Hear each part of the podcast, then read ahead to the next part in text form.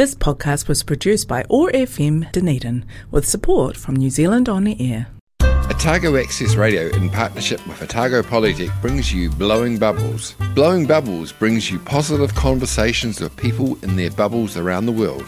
How are people living their bubble lives? Working from home, keeping kids entertained, and staying connected and getting exercise. And how are these things presenting us with the opportunities to find new ways of living? Every weekday, the Sustainable Lens team of Samuel Mann, Shane Gallagher, and Mawera Karetai reach out from their bubbles to chat with interesting and positive people around the world. Broadcast on Otago Access Radio 105.4 FM and streamed and podcast on oar.org.nz and sustainablelens.org, bringing connection, joy, kindness, and peace in the days ahead. Welcome to Blowing Bubbles, positive conversations with people in their bubbles, their safe spaces around the world.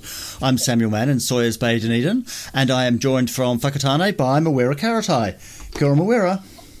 Kia ora, Sam. How's it going? Very well indeed. Now, we were just talking before we started recording uh, about the meaning of your name, and I thought we could talk about that just now.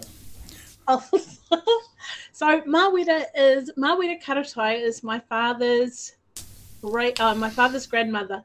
She was Mawera Taiaroa, and she married a Karetai, lucky woman and uh, so she became Mawera Karetai, and she um, she's buried next to my sister in the Urupara, Urupa at Otakou.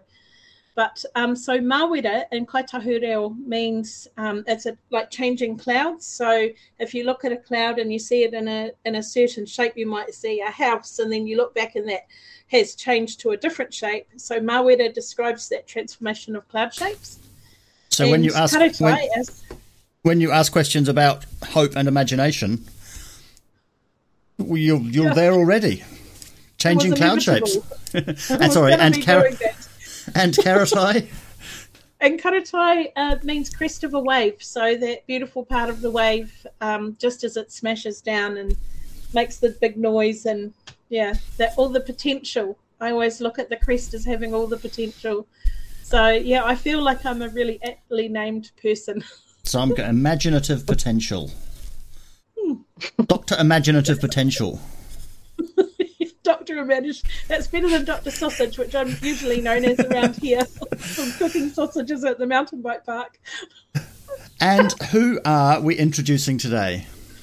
It's my great pleasure to introduce Angela McLeod. And um, listeners who have been following this series will remember that we spoke with Alice in our last interview, and Alice has connected us with Angela. So thank you, Alice. Uh, uh, Angela is an uh, Upper Hutt City Councillor in her third term. Uh, uh, she's the Manager of Policy, Leadership and Development at Rural Women New Zealand, which is um, so significant, especially in our rural communities like Whakatane, where our women need so much lifting to be able to be their best selves in, uh, in, a, in often isolated communities. Um, and so, with a background in policy, communication, research, and leadership, Angela, we've got a lot to talk about tonight. Thanks for your time today. Oh, kia ora. It's no problem at all. Kia ora, Angela. Where are you, Angela? Uh, I'm based in Upper Hutt, which is a little bit north, kind of northeast, I think, of Wellington, the capital. So we've Not been far. asking we've been asking people how their bubble life was, and then we started to have to ask people how their traffic light was, and now it's traffic light phase two or something. So, how's your bubble traffic flight phase two been going? Okay, well, I have to say, um, my bubble was fantastic. Um, and the reason the reason I say that is because um, my husband and I, Mac, have been well, his Mike, but everyone calls him Mac. Uh, we have been uh, AFS host families for some time.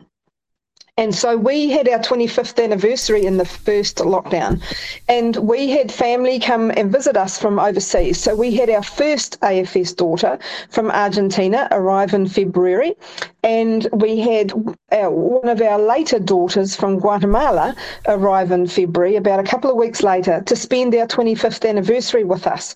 Only trouble is when they landed, um, we went into lockdown, so we were stuck with them.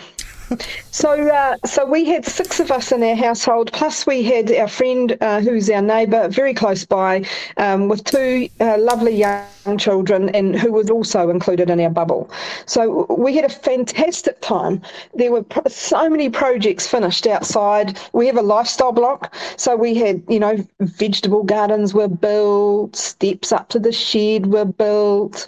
Um, we had cattle yards built. We had, you know, I mean, I guess the only downside of it was I had to work and I had to work from home. So it was quite hard sitting in the office, you know, um, doing the rural women work when everybody else was building vegetable gardens. And had they, they must have left eventually. Did they go home? Oh yes. So, so sorry. Yes. So the Guatemalan couple left um, just short of a year. So they left in the October. They managed to get flights home. Uh, the Argentinian couple have uh, managed to get work permits and partner permits, and so they now actually currently work with us at our business. Oh, that's cool. So, so, so they are. I think. I think they might even be looking at residency. But anyway, they are uh, on a work permit here. Uh, in our business, and it's lovely. They don't live with us though. Uh, they moved out probably a year ago, and they have their own little um, flat in uh, Upper Hutt. So, so Mac and I are home ourselves. with extra water tank capacity and cattle yards and vegetable gardens. So good did come of the pandemic. So oh, absolutely. Mm. So in your policy work, your rural women policy work, what was going on uh, for that during the the lockdowns and beyond? Well, for us, it was about supporting rural communities with with how they were um, managing that lockdown. Interestingly, uh, rural communities in New Zealand do have a high resilience, and interestingly, a lot of the communities where we have members are used to living isolated or at least partly. Uh, a couple of observations. Um, we did a lot of information around where to find uh, all the information online with the Ministry of Health, you know, the government uh, information. We, uh, we, we were connecting with the members often. Uh, we have a, a, printed magazine called Expresso uh, Express, which we changed to Expresso and had little wee uh, publications of that, you know, to, and more often. We um, did a lot of work talking to the Office of Seniors and other government departments about what was happening in rural New Zealand. Uh, but a lot of our members do know how to live without that town influence, if you like. Uh, a couple of stories I can tell you is that we are involved in a group called the Rural Education Reference Group. And uh, principals were telling stories about you know, their children and working from home. And so, what they were saying was for their students, some of them were saying, well, actually, you're going to be spending time with family and you'll be learning a lot of things on farm. Uh, you know, just come back with some learnings. Uh, others were uh, trying to get them to work online. Now, the the issue that lockdown showed for us in rural communities was the lack of access to technology or decent internet. So there were a lot of children that couldn't do that online learning because they just they just didn't have access to the reliable internet. So one principal, for example, was saying how she needed special dispensation from the Ministry of Education to go back to her school, to go into her office, to have online discussions with her teachers and some of her students because she didn't have internet connection at home you know, so so that sort of thing showed up. But essentially, what we were doing was, you know, supporting rural communities and supporting the government in understanding those rural communities. How are the rural communities doing now? Oh, pretty good. I think the prices are good. Uh, I think that there's a lot of uncertainty for a lot of people, and that goes for rural communities, especially with children at school. I mean, children have already started back at school, and and I know in my local area anyway, there are um, students at the colleges at least, uh, you know, are COVID positive. So you know, there's all that sort of a thing. I, have to say um, that I think, and I and I said it earlier our rural communities are pretty resilient, uh, and and I think that they will, by and large, cope. Good. Let's take the first of your music choices. Let's have Dire Straits' "Water of Love." Why this one? Oh, okay. So this one because uh, I used to do ballroom dancing. So so years ago when I was little, so from about when I was ten, I did about seven or eight years ballroom dancing study, and uh, and one of the dances that I really liked was in the Latin genre, was rumba and samba and cha-cha. Now, whenever I hear the song, I just think it's absolutely danceable, and and I have to admit that, that, that, one of the dogs that we had in our family used to join me in dancing for the song, uh, and we would put it. I would have it really loud, you know, and and when you hear it, you'll understand what I mean. There's really a, a lovely Latin feel to the song, and it's actually really positive. And I think the reason I chose this song is because I think actually sometimes we just need to dance, and and and we would do that on occasions in lockdown. And I think that sometimes people need to understand that music is actually one of those elixirs of life. And we just need to dance, and this is incredibly danceable.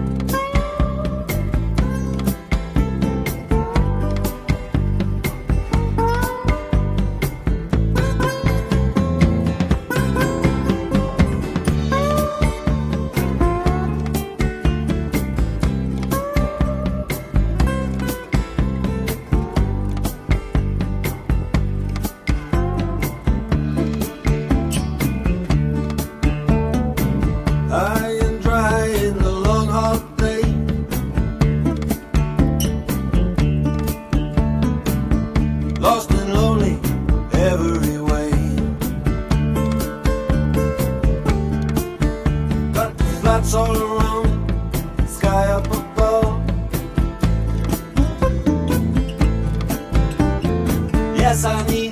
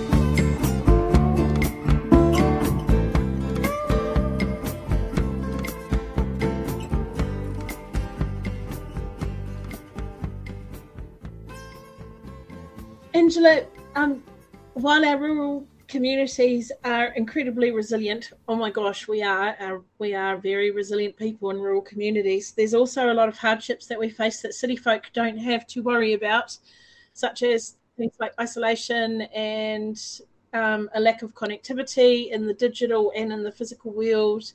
Um, and um, resources not getting to us. That's an, an, a big issue that we're um, having every time we have a flood, all those kind of things.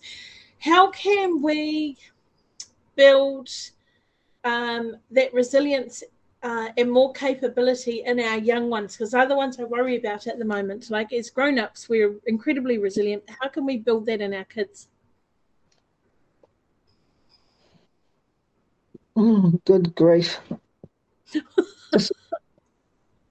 just do with a silver ball right now, right? So, um, so I think it comes down to us as people, and what I find really interesting is that I think a lot of our rural communities, the children in our rural communities, are resilient, and the reason that I think that they are is because they have a whole lot more responsibilities in their daily life, and for those that are asking, how do we do that? I think that that's the answer it's interesting because you were asking me earlier about music that I enjoyed, and one there's one particular song that I was thinking of that is a Tom T. Hall one, but it's not one of his classic hits, and it's from 19 early 1970s. Yes, I know that ages some of us, uh, but it talks about you know children growing up and moving away and you actually have to think before you place the blame. So I just think part of that whole resilience of building up our young people, our rangatahi at the moment, is around actually understanding that rural life builds that in them. So give it to them. So let them go out and play for the day. And then, like my cousin was telling a story at an event she was speaking at, where she knew she had to be home by dark. And one of the reasons she knew she had to be home by dark is because she had to go through the bull paddock.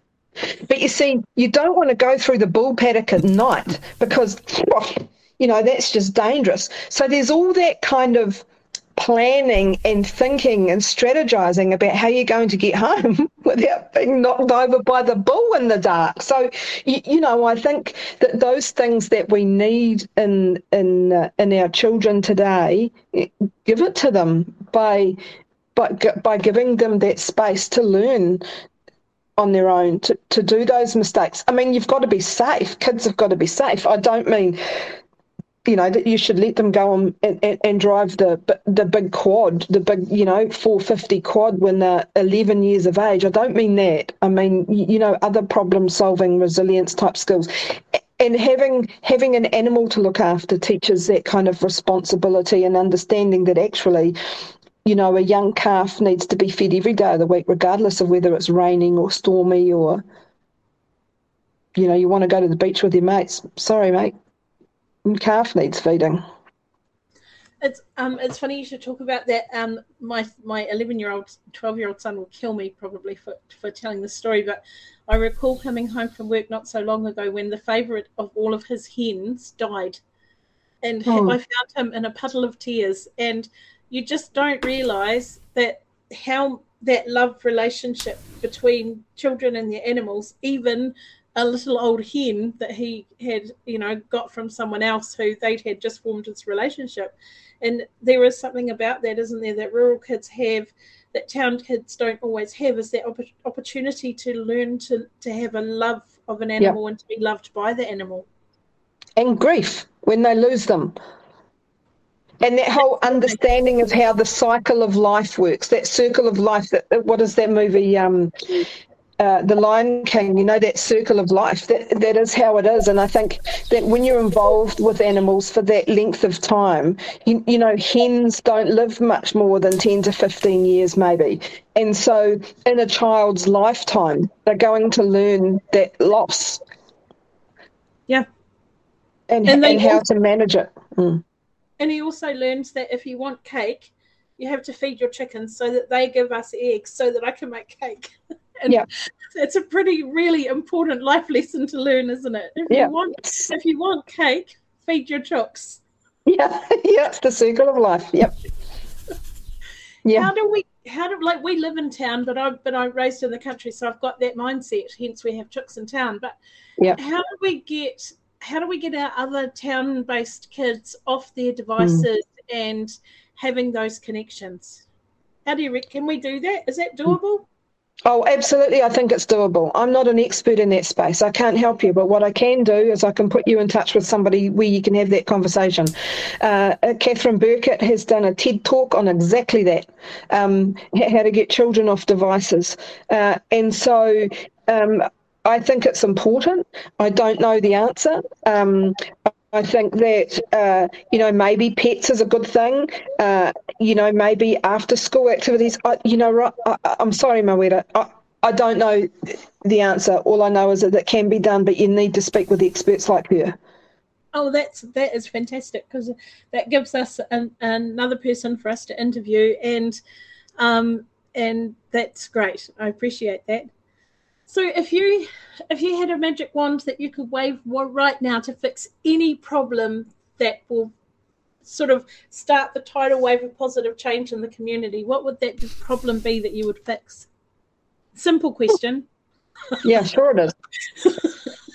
oh, I like simple questions. And you're asking me in a weekend, and I have all the answers. Uh, so, um, you know, I think it might be that resilience one that you ask. And I think that what it needs is resource. So I think that in communities we have people who are struggling and we don't have enough resource to support them. We have um, children that are struggling with their mental health that have to wait six weeks at least before they have somebody that they're able to talk to. We have people that are living in motel units because there aren't houses for them. We have people that are struggling to purchase food and um, and they need you know food food banks. We we have lots of issues that are community based, community issues that can be fixed by the community, but also actually need resource. And yeah, we can talk about resilience, um, community spirit, those sorts of things. But actually, in order for people to to gather, I guess, to gather the community and and and, and give them a bloody big hug and I don't mind if we share that, but I don't care about swearing about that. But but you, you know, you know, our communities need a bloody big hug. Yeah, we have um, and, here in the here in the Eastern Bay Plenty. Of course, we had the Edgecumbe floods, um, mm. followed very swiftly by the disaster at Whakaari, followed yeah. very quickly after that by COVID. And this is a community that just keeps on trucking along, but you can certainly feel the need for that bloody big hug yeah. right now. Yeah, yeah. Bubble Sprite of the Forest of Orokonui, Dunedin's favourite goddess, Tahu Mackenzie. Kia ora koutou, nā mihi aroha nui kia koutou, ko taua hau. Hope you're all happy, stable superstars in your beloved universes. I really hope, wherever you are, whatever's happening around you, this journey that we're all on together proving to be very rewarding, very sustaining, and illuminating for you more in each day who you are. A triumph of nature's art, perfect, unique, and here making things better. Now I know for all of us, as we journey together and we learn together, there are so many moments of uncertainty and unknowing and this can be unsettling and this can take a toll on us, particularly when faced with being in the midst of a global pandemic and having to learn new ways to do BC feel as best we can. And of course, for me, I'm so grateful that I can be part of the show and share my moments of enthusiasm and insight and connection with you all. I feel that's such an important part of who we are as a species, and of course, all life that we co evolve with alongside in an infinite web is contributing at all times.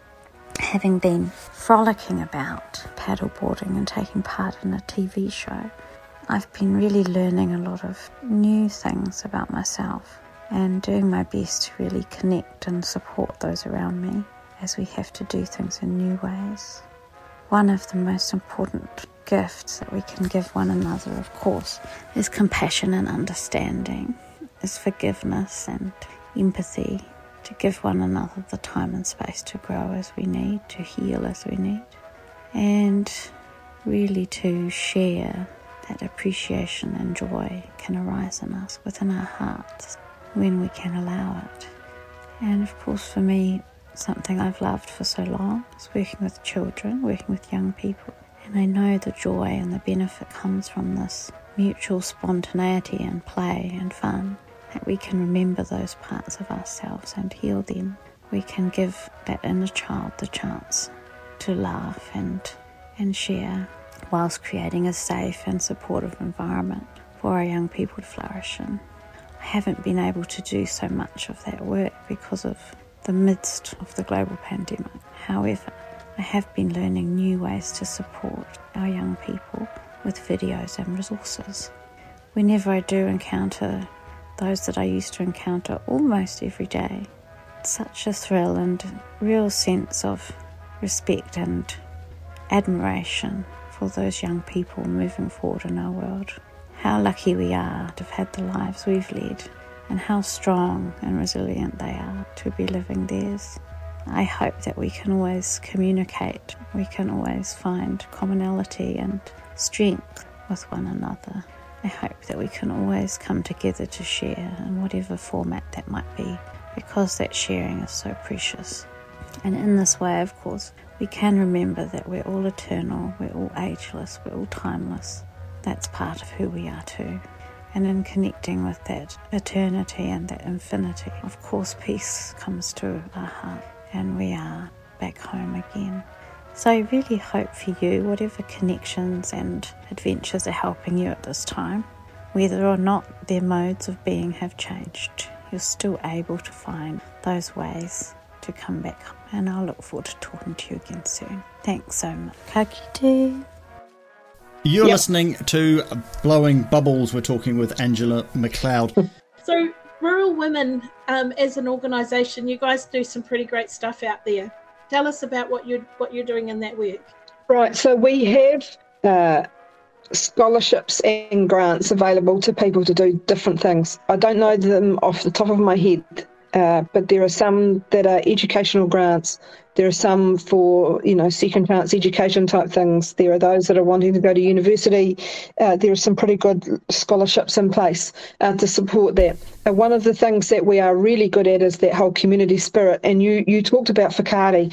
Well, uh, you know our team the Rural Women New Zealand Bay of Plenty team got together. They put a huge big parcel together for the uh, first responders, emergency workers that don't necessarily, um, you know, get remembered. Um, you know, so St. St John, uh, the emergency department at the hospital, uh, they took a big parcel of goodies into them. You know, those sorts of things um, we do just a matter of that's how we do it. Uh, I don't know uh, exactly what we did there, but we probably made up food parcels or probably did casseroles.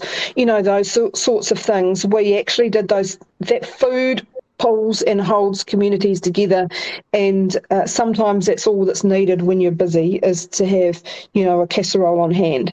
Uh, so those are the sorts of things we do. We also um, do events around the country where you know different uh, Rural Women New Zealand members group together. Maybe they, it might be branches and they do events for one of the projects that we're doing at the moment is around O is for and that's about ovarian cancer, all the five gynecological cancers that exist, and the fact that they are poorly diagnosed or late diagnosed. And, you know, we've got women dying every day from cancers that are curable if we just knew what they were when we started with the symptoms. Uh, you, you know, there's a whole lot of work needs to be done in that space, and we've been, you know, doing a big pro- big project around that. We also uh, we also share our lived experiences and our knowledge and our thoughts to government uh, at select committee to talk about those issues that are facing rural New Zealand and suggesting solutions. And two major solutions that we always come down to, uh, you know, it could be something quite practical, um, but also around having a rural impact analysis or rural proofing of any policies or or um, or programs that are put in place. Because how are they going to impact a rural community? But more also about gen- a gender impact analysis. Because if you look at how uh, how a, a policy or a, or a program might impact on a rural community, look at how it might impact on women. Because women are the one, are the people that hold the, the they're the glue that holds the community together. They're the ones that turn up. We we had a, an example is we had one of our regions put together a whole um, stack, and I don't know how many off the top of my head. I'm sorry about that. Fruitcakes a whole bunch of fruitcakes. They were ten dollar fruitcakes, and took got them sent down to the Canterbury farming community with the floods. You know, what a basic kind of thing to do um, that meant that people could have a cup of tea, have a piece of fruitcake with their cup of coffee and their breaks, you know, and that whole big, uh, you know, stress and clean up from that. So those are the sorts of things that we do we have the ear of select committees, I have to say, and government uh, departments. Thinking about what you're talking about before about the uh, five gynecological cancers, we know from um, our Bay Planning Minister, um, Kiritapu Allen, yes. Um, exactly that. For she had the symptoms of her cancer for a really long time. She successfully ignored them for a really long time, and it wasn't until she happened to mention uh, some symptoms casually to a colleague of hers who said, "Actually, that doesn't sound good, and you need to go and see a doctor." And, um, she thought she was exhausted. yeah, and she was. yeah. But just like that, I mean, we're lucky that we still have her around because it was yeah. pretty close to that. You know, it was pretty close to saying goodbye to a really beautiful human yeah. being. Because so, in, so as women, we just tend to ignore these things. We're busy yeah. doing other things. Yeah, there's two levels to it. There's women themselves, and there's the medical fraternity. So not only do women have to think, oh, something's not quite right, but when they talk to their medical team, the medical team says, oh yeah, okay, I hear you. So, so I know that you know I, I don't know how prevalent it is now, but you know with the whole endometriosis thing, there were doctors saying, oh, you know, it's in your head. Well, we can't have that anymore. We absolutely cannot have that anymore. And and some of these women are telling us stories that it's the fourth visit to the doctor before the doctor goes, oh, oh, there might be a problem here. so, you know, you're right. I mean, Kelly really, she really did um, uh, uh, pinpoint, you know, a lot of the issues and and good on her, and I love her dearly. Uh, and this is a that's a personal love. uh, we're lucky. We are very lucky. I'm going to squeeze in what I think is an appropriate song. Well, you chose it. Keb Mo, Put a Woman in Charge. Why this one? Oh, yes. Well, um, I heard about this because actually, when you have a look at how we've done as a nation uh, and how we have done as a nation since, what was it, 18, mm, somebody's going to crucify me, 1893, whenever it was that we won the right to vote, and it was a fight, so we won it. Um, yeah, Keb Mo. Keb, Keb Mo is, a, is a, a very cool, relaxed kind of style of country blues kind of southern USA, kind of country steel guitar. And yeah, we just need to put a woman in charge at all levels. I think New Zealand has done very well, and I know that there are people out there that, that don't like the Labour government, and um, certainly at the moment there are quite a few people expressing their concern about the Prime Minister. But honestly, you know, I don't think we will have done as well. And when you have a look at the statistics about the countries that have done pretty well um, through the COVID lockdown, they've all been um, women leaders. And and I think uh, anyway, discussion for another day. I just like the song.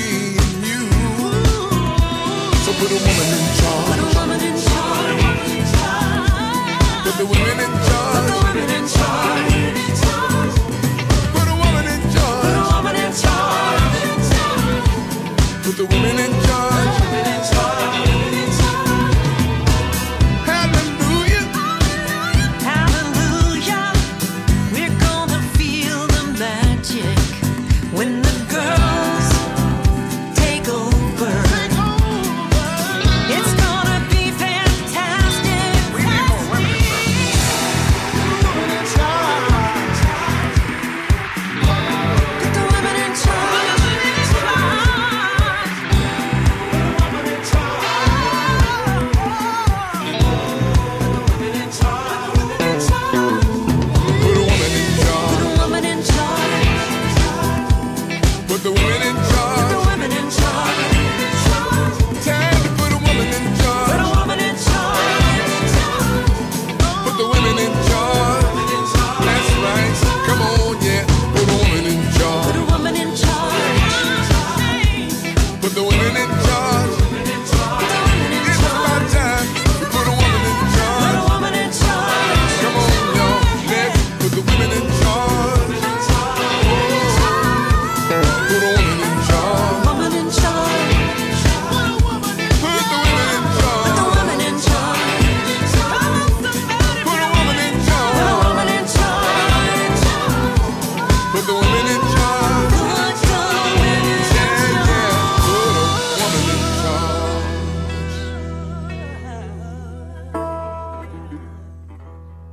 Angela, we've seen lots of changes in society over the last couple of years. What do you think is going to stick? And perhaps more importantly, what do you hope will stick? Oh, well, what I hope will stick is community connect- connectedness. It's a big word, that. uh, and it's a big word in a lot of ways. And uh, what I saw in our local community was people looking out for each other, looking after each other, uh, you know, rallying around to make sure that everybody was uh, looked out for, looked after. And I hope that sticks. Uh, we really need it to stick. We really need the whole food resilience, food security thing to stick.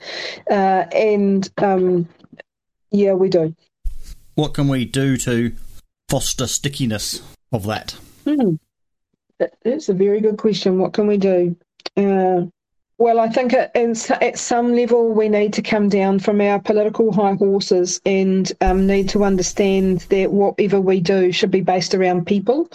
And I think that we, if we were to, and I mean we as in like everybody, I don't, and and uh, you know I include me in that, and and I I don't want to, um, you know, upset the people that are already doing this by saying we need to, and and there's quite a few people are doing this, but I think as a collective we need to understand that actually it's people first, because if you've got people first, you've got people first in houses, you've got people first with clothing, you've got people first with food, you've got people first with learning, uh, you've got people first with looking after each other.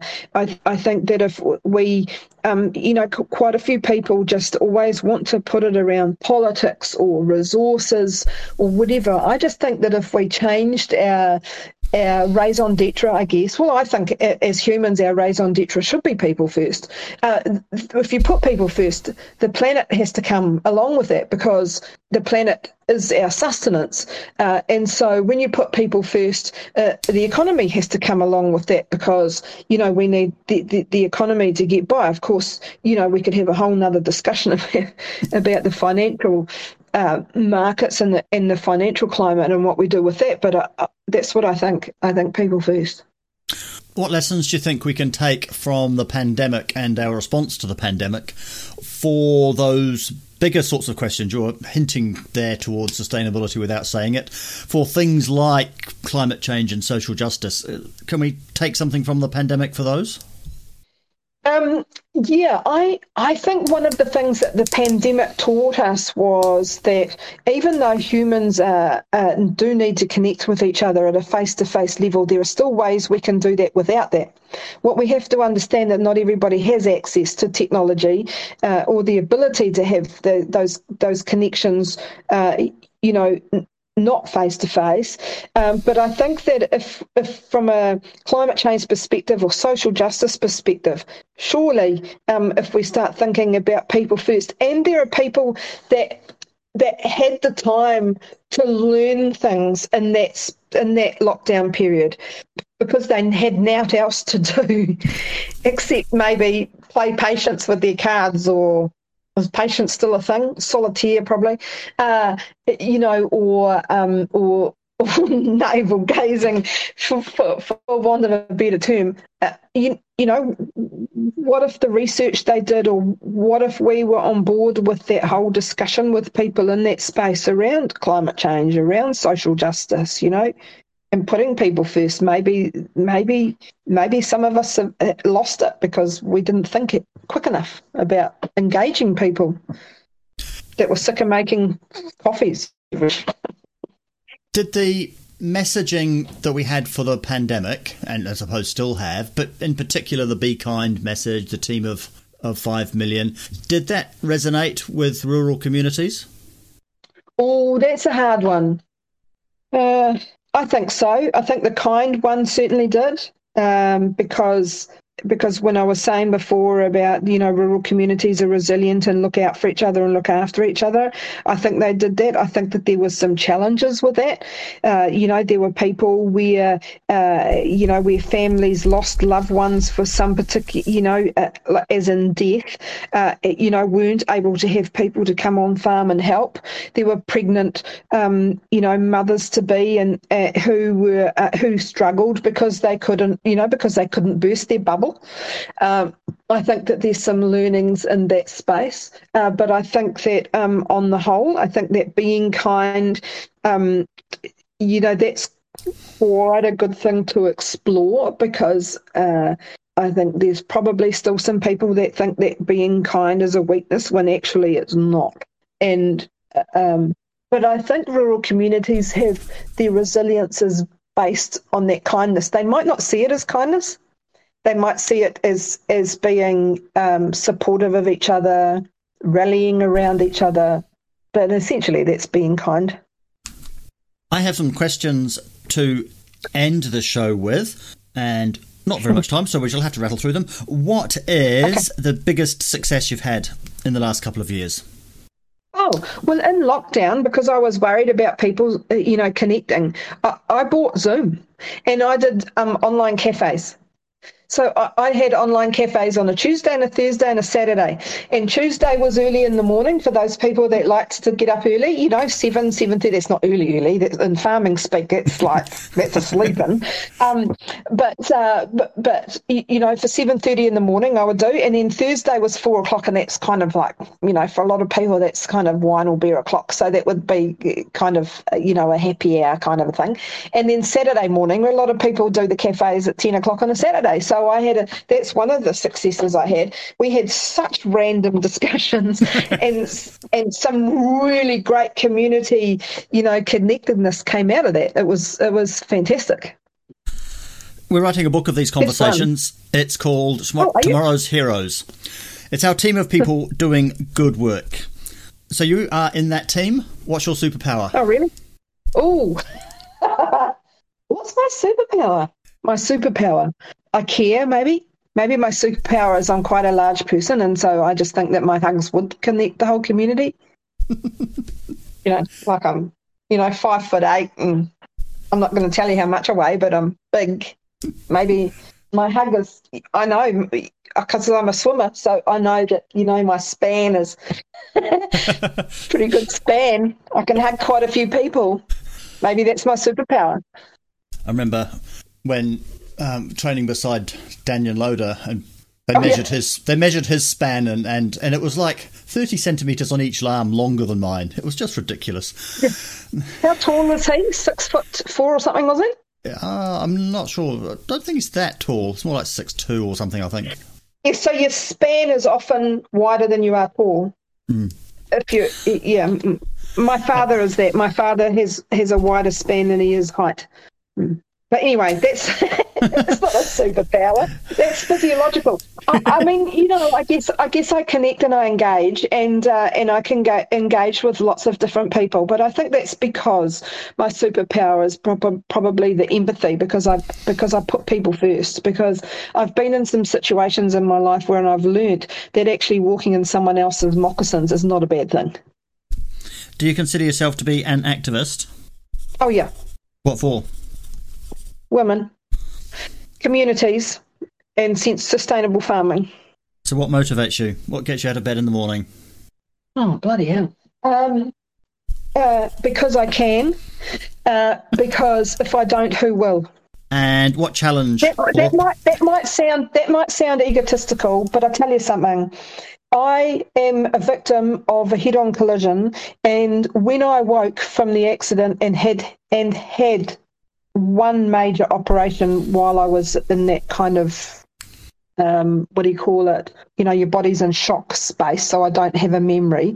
I wake up from a, I woke up and it was black when I woke up, so I had come out of like a, almost, I guess, a coma kind of a thing. I wasn't in a coma, but I don't know if you understand what I'm saying. So for me, um, for me, there's a the universe has put me here for a reason.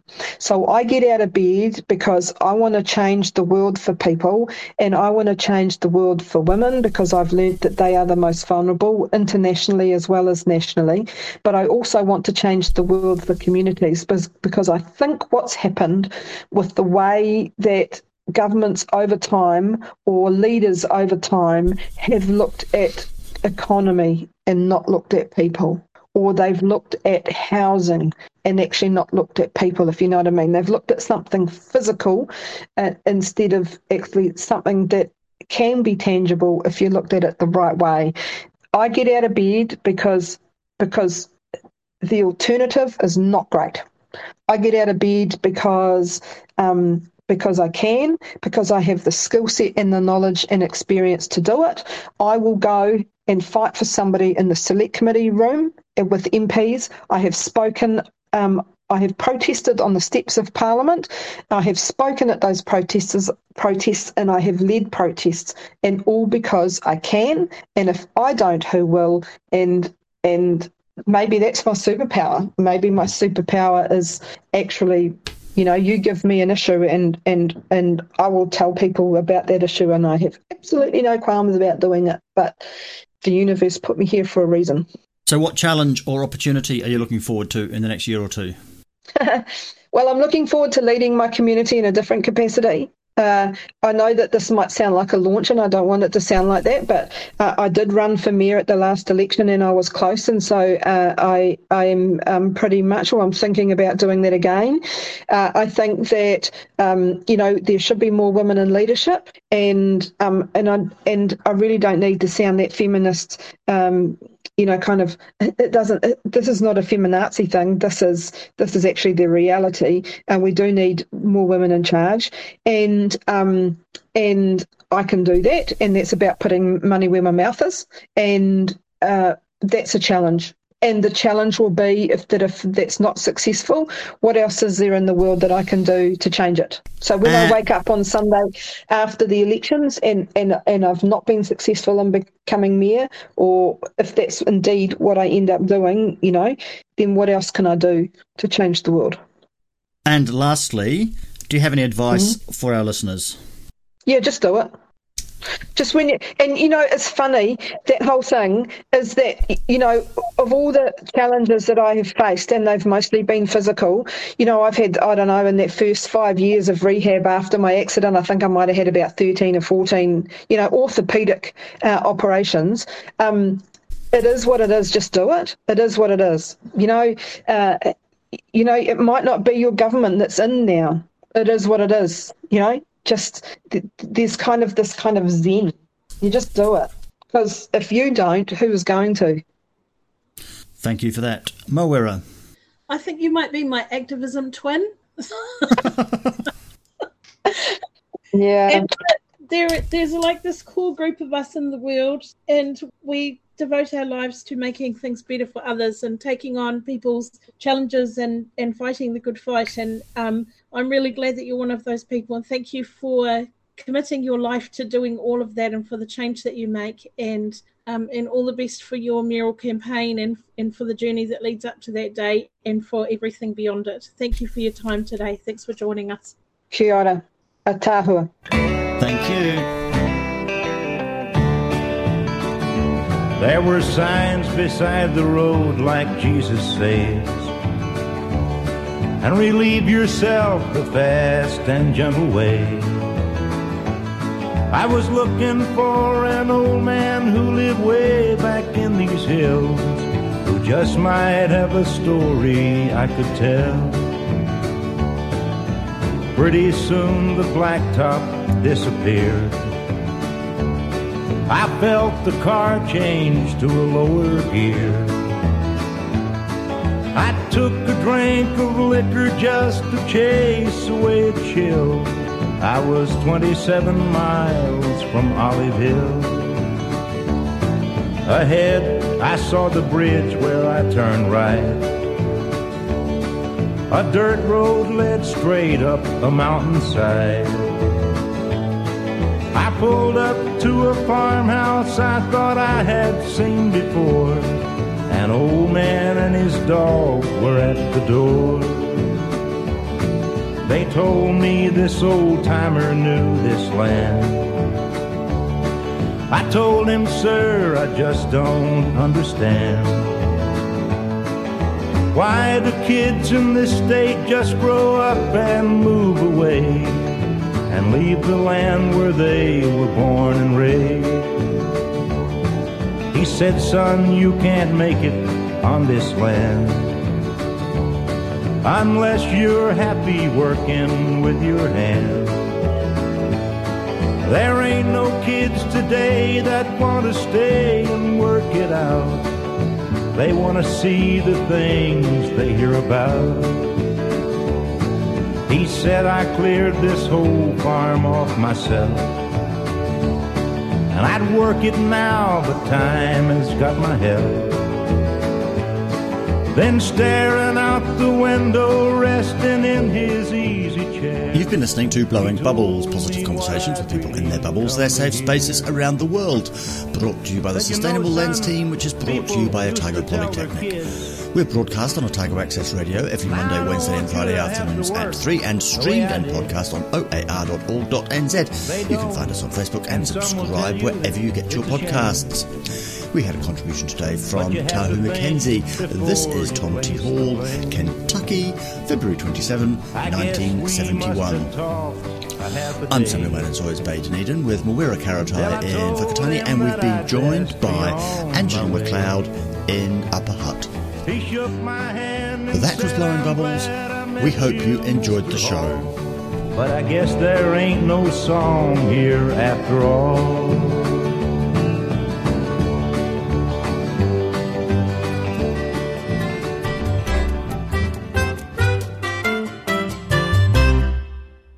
This podcast was produced by OAR FM Dunedin with support from New Zealand On the Air.